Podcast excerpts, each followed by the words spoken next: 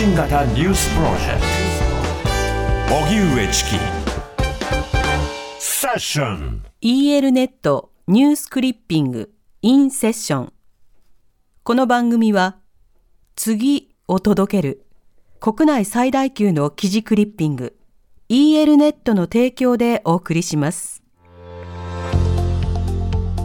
ここからは EL ネットニュースクリッピングインセッション EL ネットは新聞雑誌ウェブニュースのクリッピングやデータベースを提供。全国紙地方紙専門紙など100以上の新聞の中から1000を超える企業や観光庁などに毎日必要な記事を配信しています。そんな EL ネットがビジネスユーザー向けに提供している記事のヒットランキングを紹介しどんなニーズがあるのか知ろうというコーナーです。最近どんな記事が読まれているのか紹介していきましょそれでは EL ネット5月1日から26日までの集計でビジネスユーザーが注目した各媒体の一面記事ランキングです。第5位建設通信新聞建設時の温室効果ガス排出量算定へ。不動産協ら策定。受発注者向けに手引き。続いて第4位。読売新聞。半導体ウィンウィンに。海外メーカー面会前鑑定注文。サミット前日仕掛けた鑑定。続いて第3位。日刊工業新聞ソニーグループ没入感高くヘッドマウントディスプレイ複合現実用開発。続いて第2位朝日新聞。神宮外苑の再開発問題。天国から何かしないの？坂本龍一さんの意思継ぐ動き。そして第1位。科学工業日報。富士フィルム半導体材料。全工程 M&A でほぼ網羅。ヘルスケアとともに事業拡大。うというわけで、はい一面記事ランキング紹介しました。はい、はい。上位トップ5紹介しましたけれども、ええ。まずあの多くの方の、ね、印象に残ったのはあメディアっていっぱいあるんだなっていうところからだと思うんですよね。そうだったと思います。たくさんのこんな新聞がと、うん、あのトップ10に入っているものですと、映像新聞とか。映像新聞っていうのがあるんですね。あありりました。で電波新聞、はい。で5位に入っていたのが建設通信新聞。3位が日刊工業新聞。そしてはい。1位が科学工業日報、工業日報。この科学は化学の方のはい。科学です。はい。でそれぞれがですね一面トップの記事ということで注目の記事、えー、挙げているわけですけれども、えええまずあの解説が必要なものがいくつかありますね。え。そうですね。まずあの建設通信新聞の第5位の記事、えー建設時の温室効果ガス排出量算定へということなんですが、これあの例えば車の運搬とか船とかいろんなものでね CO2 の排出量を減らそう、あと工場をあの動かすときに CO2 の排出減らそうとか、まあ、そうしたような議論があるんですけれども、はいビルを建てるとか建物を建てる段階でも実は CO2 って排出されてますよね。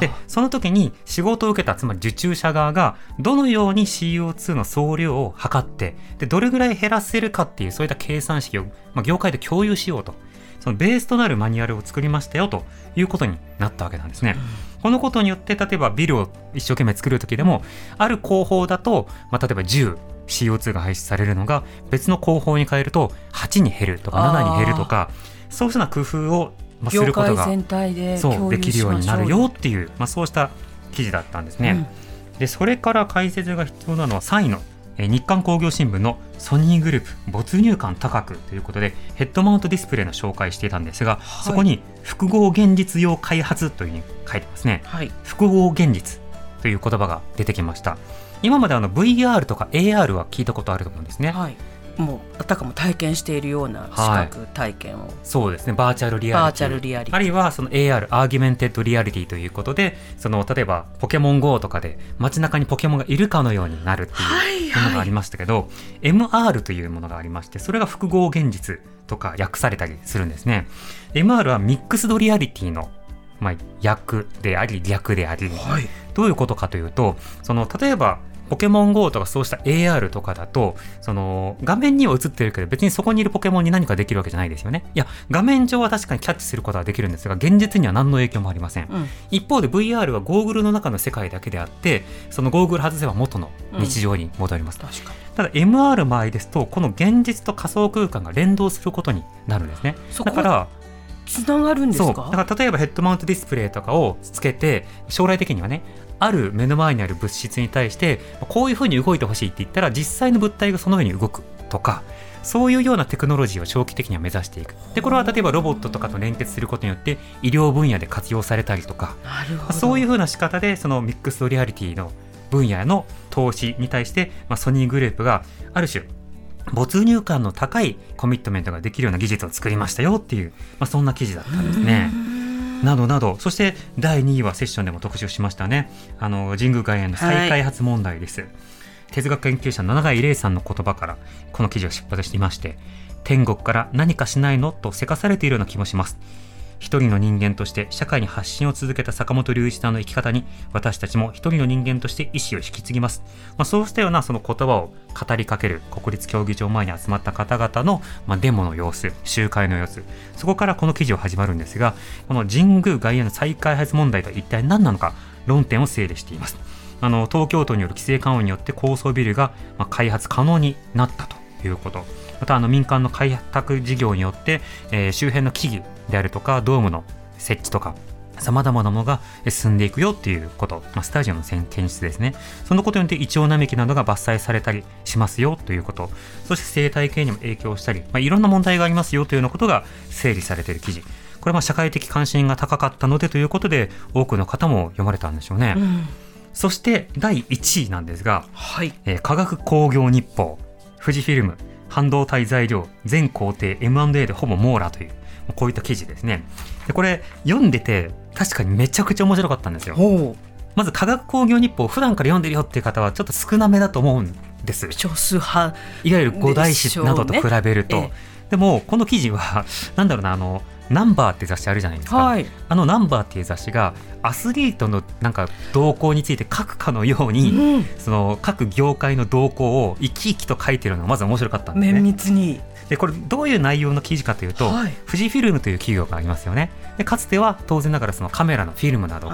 作成していたんですけれどもカメラのね技術とかそれから使い捨てカメラとかフィルムカメラとかが使われなくなってきた中でヘルスケアとか美容の分野に行きましたよね。私そっちのイメージですはいはい今はでその富士フィルムは当然ヘルスケア事業に力を入れてるんだけど同時にこれからはその半導体事業にも力を入れようとしている。でこれまでいろんな企業 M&A 要は買収で買ってってグループを大きくしてきたんです。うんで今回新しく M&A で、まあ、企業をさらに購入した半導体の材料メーカーのアメリカのインテグリスから、えープロセスケミカル事業を買収することによってほとんど半導体を作る過程の全てを抑えることができたよとだからこれで日本の国内メーカーがいろんな半導体を幅広く作るという工程に関わるよということになったわけですね。半導体事業も一つの代表産業にしていきますよという、まあ、そういった内容の記事なんですが書きっぷりがナンバーなんです。なるほど あのまず書き出しはこうです。半導体材料分野における隠れた巨人がついに動き出した。富士フィルムはこのほど半導体材料メーカーのアメリカインテグリスからプロセスケミカル事業を約950億円で買収すると発表。っていうのはこんな感じでこう始まってるんですね。ドラマティカルですねそうです。で、後藤社長は気を伺っていたに違いない。伏線は社長就任前に率いていたメディカルシステム事業の拡大戦略にある。っていうようなことで番宣みたいな感じ？番組のイントロみたいな感じで、うんえ何何っていう格好で読ませていくんです。でそもそも富士フィルムはヘルスケア事業に力を入れていてこの間ヘルス事業が全体のそのシェアのこれぐらいになっていた。企業売上のこれぐらいになっていた。ただ半導体に対してこの時期からどんどんどんどん M&A を買収をかけていって今こう広がっていってもう業界にもトップレベルの数字になっていったみたいなこうしたようなことをこう説明するだけじゃなくて途中途中に社長の言葉とかを引用しながらストーリーテリングな仕方で。あ会社そのものを分かってもらうようにみたいな、はい、そうなんですよ、うん、だから時々ちょっとあの想像というかあの書き手のこう筆が乗る部分があるんですけど、まあ、そうしたの部分も含めて今そのトップメーカーのうちの一つがこういった半導体という今ね世界で半導体シェアってすごく大事じゃないですか、えー、一つは例えばロシアや中国との外交的な距離感もあるし、ね、あるいはさまざまなその物質あの、レアメテルとかもそうだけれども、開発の進捗状況とか、あるいは技術革新の状況とか、そうしたことなども含めてすごく注目されている分野ですが、そうした分野について、富士フィルムがこう入っていったよっていうことを、まあ、なんでしょう、こう、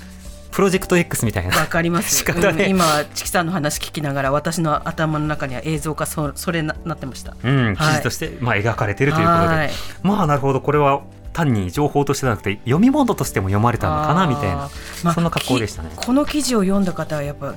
企業名見るたびに思い出すでしょうね。うん、あああの、うん、あの記事。あの記事に載ってたやつ、うんうん、科学工業日報のやつみたいなね。すごい。それはなんか記事としての役割を全うに果たす素晴らしいお仕事ですね。はい、うん、それでは6位以下でね気になった記事も一つだけピックアップしたいなと思うんですけれども、はい、えー、気になったのは8位にあたります。電波新聞に掲載されていました、うん、総務省審議会情報通信政策で答申案生成 AI など盛り込むということで、えー、生成 AI がね、今、あの、非常にこう注目をされていまして、え、これどういうふうに、えー、政策の中に位置づけるのか、日本の中で規制をするのかどうするのかなどが、まあ、問われている状況になるわけですけれども、今回、総務省が、まあ、生成 AI に関する急速な進展などを踏まえて、新しく答申案をまとめましたよということになったんですね。で、これはその日本にとって使いやすい、日本人にとって使いやすい AI 基盤モデルの必要性とか、一方で偽情報とか誤情報への対応を盛り込んだよっていう、まあ、そうした一般的な記事なんですけれども、まだ日本はね、政府として生成 AI などに対して、まあ、規制に行くのか、それとも投資に行くのか、まあ、どうするのかっていうような態度をはっきりとしているわけではありません。といっても、その、例えば、あの、オープン AI のアルトマン代表と会ったりとかするように、うん、あの、前のめりであることは見れるんだけれども、どのような仕方で法律に位置づけるのかなどなど、まだまだ不確定な部分があるわけですね。なので、まあ、おそらく起業家、投資家の方々も生成 AI の行方が気になっているところだと思うんですが、まあ、今の前段階として、まずは総務省の審議会内で議論の対象になっているよということが共有されたということですね。というわけで、はい、ニュースクリッピングの。たくさん記事面白そうですね。ね紹介してきました、えー、さて、最後にプレゼントのお知らせです。